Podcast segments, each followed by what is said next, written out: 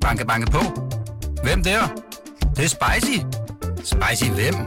Spicy Chicken McNuggets, der er tilbage på menuen hos McDonald's. Badum, bom, tji.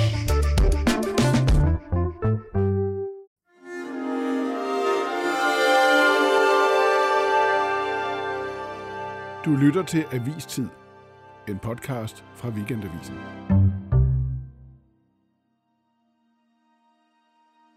Leadership of the Alliance has through, been through a really significant period in terms of uh, dealing with NATO's relationship with Ukraine. And, uh, you know, I think you've done an incredible job. And, uh, so I want to thank you again, Secretary General, for your partnership, your friendship, and most importantly, your leadership in NATO.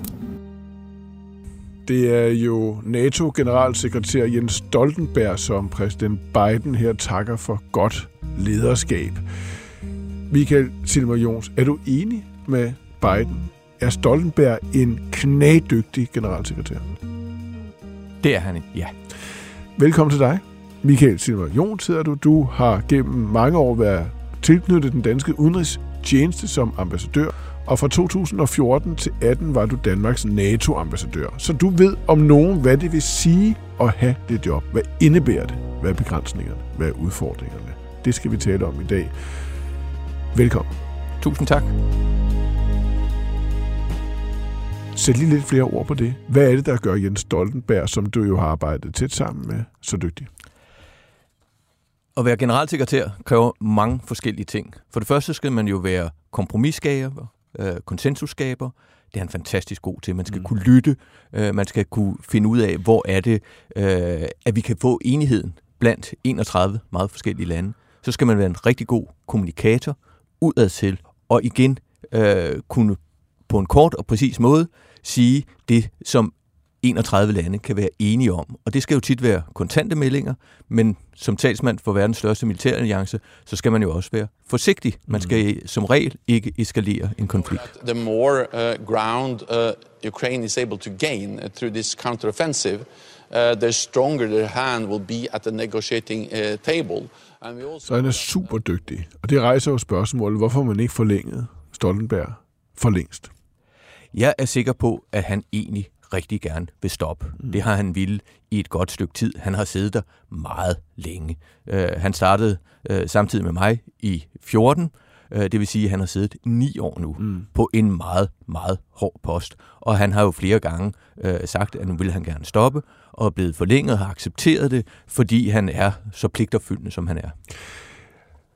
Det forlyder jo, at Joe Biden har bedt ham om at, at, at blive et år til.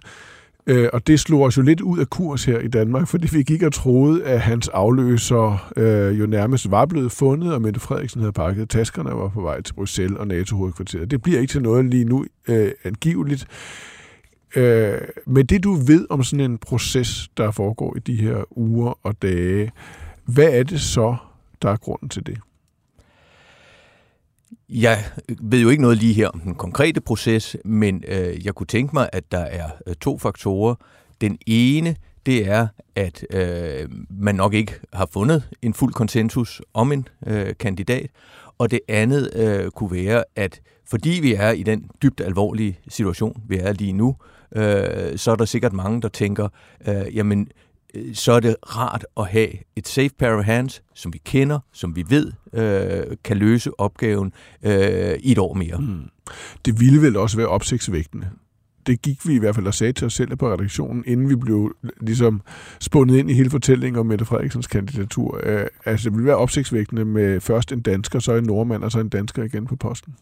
Vil det, det vil virkelig være opsigtsvækkende. Ja, det er, er helt rigtigt. Hvordan foregår sådan nogle sonderinger her? Du har været meget tæt på beslutningsprocesser, der har mindet om den her, altså diskussioner om, hvem der skulle afløse øh, i, i, i NATO simpelthen. Hvor, hvor, hvordan foregår sådan nogle sonderinger, og hvor få mennesker drejer det sig om?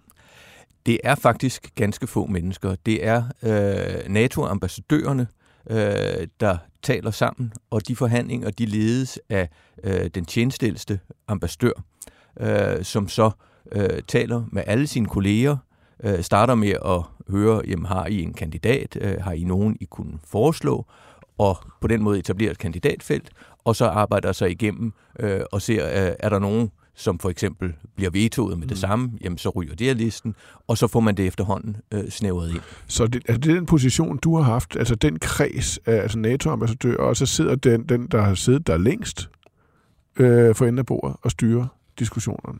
Lige præcis. Og, de er, og, de, og, og dem, der ved noget om det, de lukker fuldstændig i. Ja, altså man kan roligt gå ud fra, at øh, dem, der ved noget, siger ingenting. Mm. Det er derfor alt det her er, som du sagde, lige inden vi gik i gang med at tænde mikrofonerne, lommeuld. vi ved ikke så meget om nogen af os.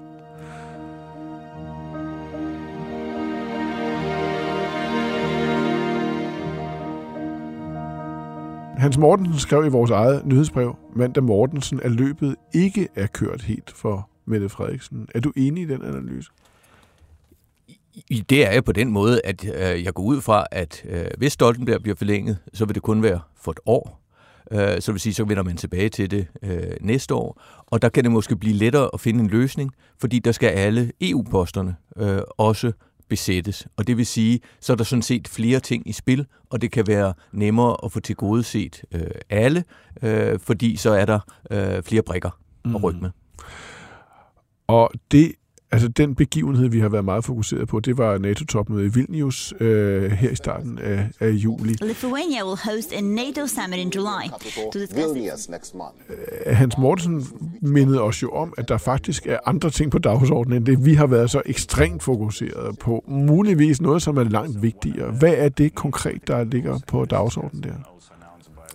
Der er jo øh, for det første linjen i forhold til Ukraine, den fortsatte opbakning til Ukraine. We have to agree on a political path how Ukraine can be a part of the alliance in the possible nearest future.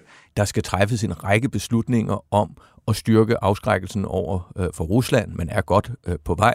Der bliver givetvis også en diskussion om pengene. Øh, Øh, man har jo haft et 2%-mål. Der er mange, der siger, at øh, det skal være højere. Det bliver der givetvis en diskussion om. Øh, så skulle man jo også meget gerne få truffet beslutningen om at få Sverige ind øh, i øh, alliancen. Så der er mange tunge emner på. Og her sidder så Stoltenberg for enden af bordet. Og det er jo en af de ting, og det er en af grundene til, at du sidder her øh, i studiet nu, det er en af de ting, vi egentlig ikke har talt meget om øh, i, i de sidste par uger, hvor vi har været så optaget af Mette Frederiksens eventuelle øh, kommende øh, NATO-lederskab. Hvad laver en generalsekretær øh, egentlig? NATO består af 31 lande, 32 når Sverige øh, på, på et tidspunkt forhåbentlig snart kommer med. Hvad er den primære opgave for manden eller kvinden for enderbordet? det er at skabe enighed mellem øh, 31, snart 32 meget, meget forskellige lande. Fra Nordmakedonien, øh, lille Nordmakedonien til kæmpe store USA, øh, fra Estland til Portugal, og det er klart, at øh, der ser øh, sikkerhedsproblemerne meget forskellige ud. De har meget forskellig tilgang til, øh, hvordan vi skal løse alle de udfordringer. Øh, Bor man i Middelhavsområdet, så er der ting, som virker mere påtrængende øh, end Rusland faktisk øh, for mange lande. Øh, og det er klart, øh, er man som Estland nabo øh, til et, et øh, aggressivt Rusland, jamen så er det det, der fylder. Øh, så øh, generalsekretæren skal skabe enighed. Ja. Øh, og det skal jo så ikke være laveste fællesnævner. Mm. Og det vil sige, at samtidig med, at han skal lytte, så skal han jo også vide, hvornår er det, jeg skal igennem. Hvornår er det, jeg siger, så er det det her, vi går efter. Mm. Øh, og så få isoleret dem, som måske ikke er helt med. Men, men, men, men hvad har han der af muskler at spille med? Øh, hvad er hans råderum egentlig? For han hedder jo general, men se- sekretær. Ja, og det er klart, at han er meget mere sekretær end general. Ja. Øh, og det er det, jeg tror, enhver generalsekretær skal vende sig til, fordi hvis man kommer og har været statsminister, så har man jo en række magtmidler. Man kan tro med at udskrive valg, man kan fyre ministre og den slags ting. Er det svært? er det Jeg tror, at det, har svært været en, en, en overgang. Øh, Jeg tror ikke, det var så let for Anders Fogh øh, lige at vende sig til øh, den nye rolle, han havde. Øh, Men det endte han jo så med at, at, at mestre det. This is not about creating a European army. It is about making sure that the countries of uh, Europe are strong and capable. Det kræver meget tålmodighed. Men det generalsekretæren kan gøre, det er, at han kommer selvfølgelig med en masse autoritet mm. øh, i embedet. Han har også, øh, hvis han passer øh, godt på det, muligheden for til enhver en tid at ringe til en statsminister i et land eller til USA's præsident. Mm. Han skal jo ikke gøre det hver dag, så bliver telefonen nok ikke taget. Men telefonen hvis bliver taget. Telefonen bliver taget, hvis han ringer, når han har noget vigtigt mm. på dagsordenen, ja. og ønsker at overbevise et land om noget. Ja. Og øh, så går man selvfølgelig det ekstra, altså så tænker man så virkelig godt om. Hvis generalsekretæren har ringet til den danske statsminister, jamen så går hele apparatet i gang med at kigge, hvad kan vi gøre for at øh, komme ham i møde. Mm. Man har ikke sådan selvstændige budgetter til at lave strategiske tiltag, eller, eller altså det har en sekretær jo ikke. Altså man har det mandat, man har. Ja, og man kan sige, at NATO er jo også en, en, en, en organisation, der er et sekretariat, men, men det er jo ikke det, der fylder. Mm. Øh, og øh, der skal også på det område skal der være konsensus. Ja. Alle 31 lande skal være, brug om, være enige om hver eneste euro, der skal bruges. Øh, så, så der har generalsekretæren ikke meget at spille Og den der enstemmighed øh, får man til nogle gange at tænke, hvem kan man egentlig huske af de gamle NATO-generalsekretærer? Hvis man ser på listen helt tilbage fra NATO's... Øh, NATO's grundlæggelse, så er det altså nærmest ingen af dem, jeg kunne huske. Øh, jeg skulle virkelig minde mig selv om det. Kan man sige, at NATO-chefen kun er så god og stærk, som NATO er stærkt øh, for tiden. De første år med Stoltenberg, hvor du selv sad som NATO-ambassadør, det var i årene med Ruslands angreb på det østlige Ukraine, øh, Trump som præsident, og der var, der var næsten ingen, der lagde mærke til Stoltenberg, i hvert fald ude omkring i verden. Øh, der var, altså, NATO var ikke stærk, og derfor var han heller ikke stærk. Men nu er NATO stærk. Nu har landene en, et behov for at stå sammen, og det gør også generalsekretæren stærk. Jeg vil sige, at øh, ikke bare hvis man sad i NATO, men jeg tror, alle udenrigsministre og statsministre var meget opmærksom på alt det, som Stoltenberg kan netop da Trump blev valgt, og mm. kastede NATO ud i den største krise, organisationen har været i i mange år. Hvad gjorde han? Det lykkedes ham jo at øh, få Trump committed på NATO. Mm. Trump kom jo ind i en situation, hvor øh, nogle af hans nærmeste folk havde sagt, at øh, den her øh, musketeriet i NATO, artikel 5, øh, øh, mm. den øh, stiller vi spørgsmålstegn Altså det er, hvis et land bliver angrebet, så opfatter vi det som et angreb på alle. På alle, ja. ja. Der begyndte han at differentiere og sige, at det gælder kun de lande, som betaler det, de skal. But I have to bring it up because I think it's very unfair to our country, it's very unfair to our taxpayer. And I think that these countries have to step it up, not over a 10-year period, they have to step it up immediately. Han skabte modsætningsforhold til EU, han skabte modsætningsforhold til mange af de allierede. But how can you be together when a country is getting its energy from the person you want protection against or from the group that you want protection? Because you understand that uh, when we stand together, also when uh, dealing with Russia, we are stronger. I think what we have seen is that. No, you're just making Russia richer. Well, you're not dealing with Russia, you're making Russia richer. So I think that even during the Cold War, uh, NATO allies were trading with uh, Russia. Then there have been uh, disagreements about what kind of uh, trade arrangements we should, uh, we should go I think trade is wonderful. I think energy is a whole different story. Og derfor var der en stor, stor usikkerhed. Og der arbejdede han bare tålmodigt på både at få overvist øh, Trump om at ligesom vende tilbage i folden, om så må sige. Han spillede selvfølgelig på, at der er masser af fornuftige folk omkring Trump, som man kunne tale med, men så gjorde han også en stor indsats for at overvise europæerne om, at nu må de altså også komme Trump i møde på nogle af hans centrale krav, først og fremmest det om de 2%. Så man kan, kan man sige, at hans job på en måde er nemmere nu, hvor selvom der er krig og pres udefra, hvor, men nu hvor NATO faktisk har en stor interesse i at stå sammen og tale med en stemme, end det var i de år, hvor NATO var splittet. Det tror jeg helt bestemt, mm. at, at uh, i og med, at, at presset for den ydre fjende er blevet så voldsomt og så stærkt, jamen så rykker landene jo sammen. Det rejser jo så også spørgsmålet øh, om det, som man angiveligt øh, siger om øh, Joe Bidens interesse for den nye generalsekretær. Det skal være en tidligere statsleder, eller ligefrem nuværende statsleder. Det skal være en på det niveau. Gør det nogen forskel i situationen?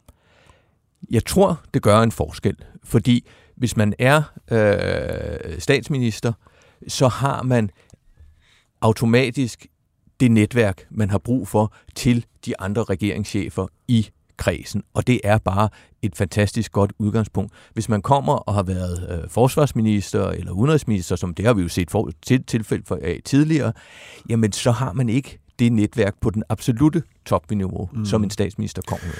Det er, det er interessant, synes jeg, at når du taler om det på den her måde, fordi det er, det er jo altså, det er meget mere sekretær end general. Det kræver enormt meget tålmodighed. Det er meget indadvendt job, der retter sig mod, særligt hvis der er krise eller splittelse mod medlemslandenes eventuelle indbyrdes, øh, indbyrdes øh, uenigheder.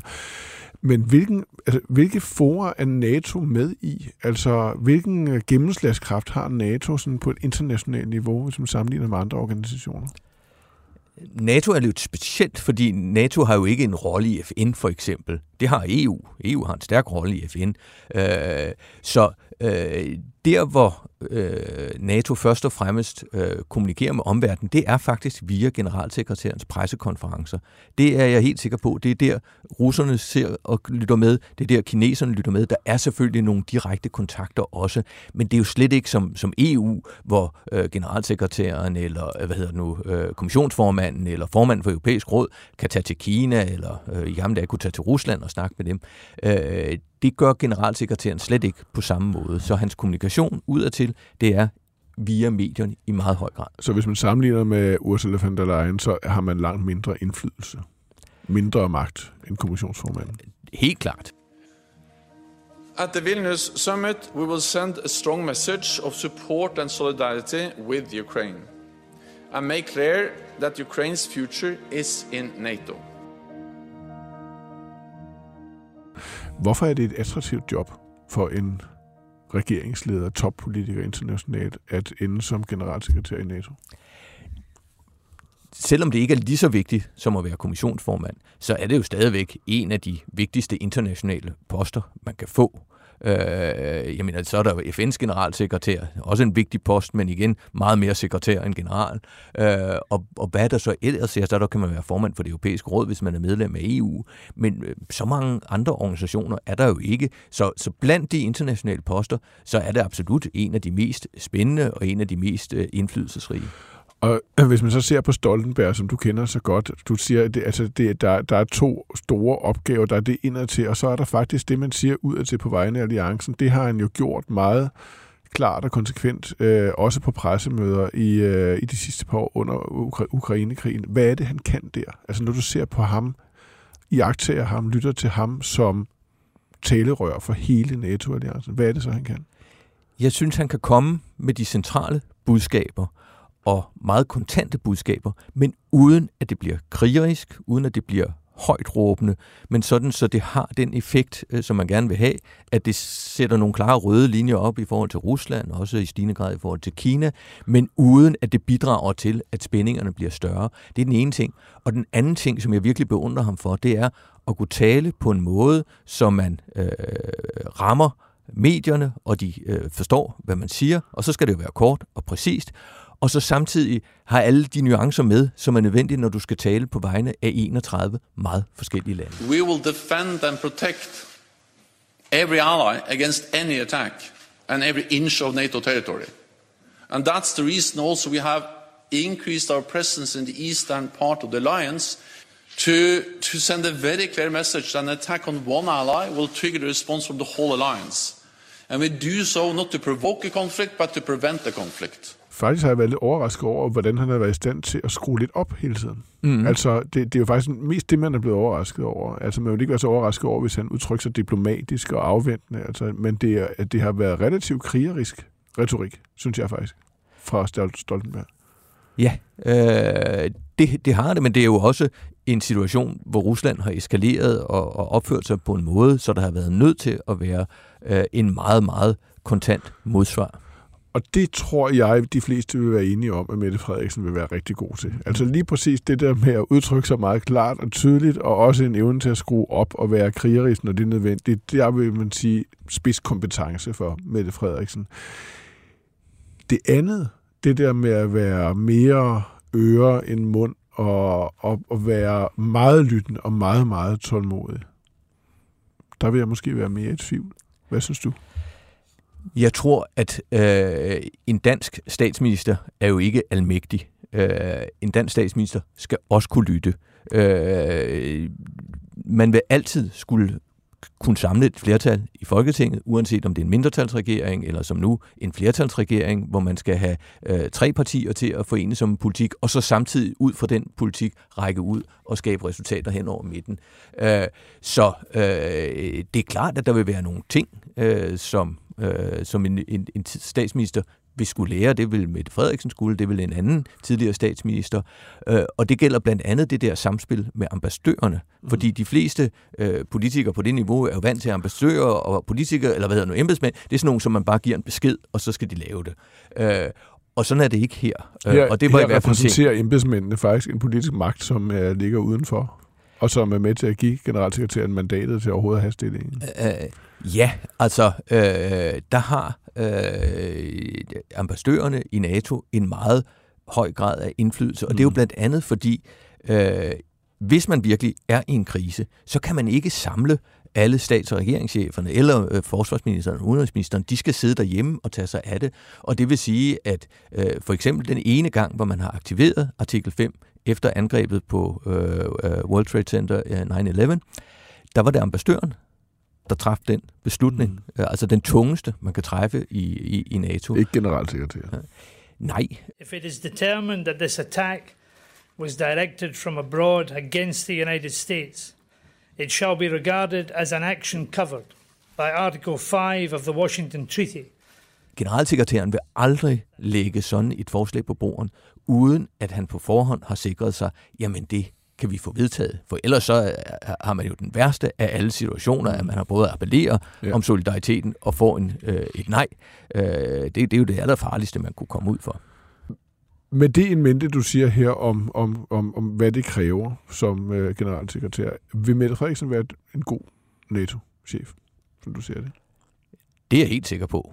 Hun vil være fantastisk god til jobbet. Hun har øh, både evnen til at, at kommunikere, og jeg synes også, hun som politiker har bevist evnen til at kunne flytte sig, mm. øh, øh, læse øh, folkestemningen med, og at der var et ønske om den her brede flertalsregering, øh, og evnet at formidle et samarbejde ud til nogle af de øh, hårdeste modstandere, hun har haft, øh, og skal få dem øh, til at bakke om et regeringsprojekt. Så øh, jeg tror bestemt, at hun vil være fremragende. Lad mig spørge dig her til sidst, øh, for det bliver så ikke aktuelt øh, lige med det samme. Stoltenberg kommer til at sidde for Borgen. Han sagde, som du var inde på i begyndelsen af vores samtale her, han har travlt med at få europæerne til at sætte deres NATO-bidrag op.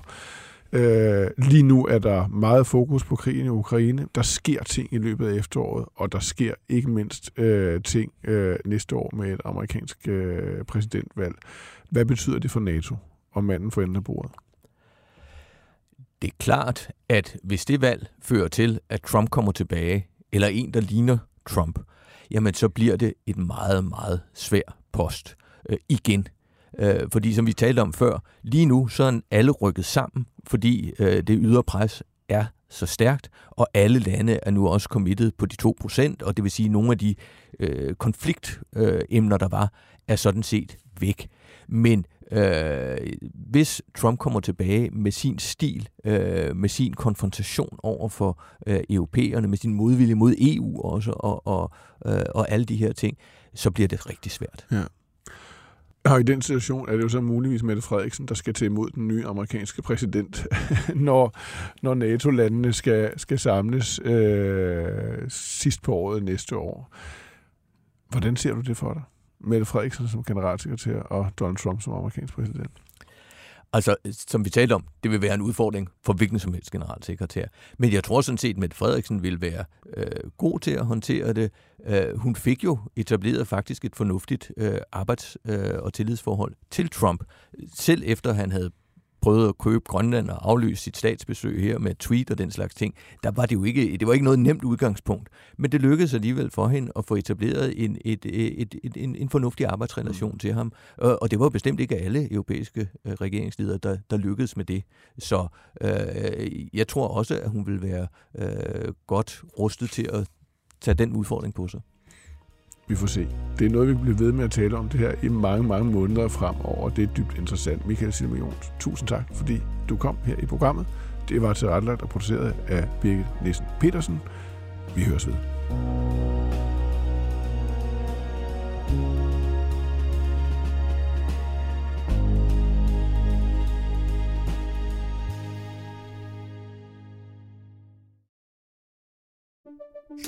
Banke, banke på. Hvem der? Det, det er spicy. Spicy hvem? Spicy Chicken McNuggets, der er tilbage på menuen hos McDonald's. Badum, bom, tji.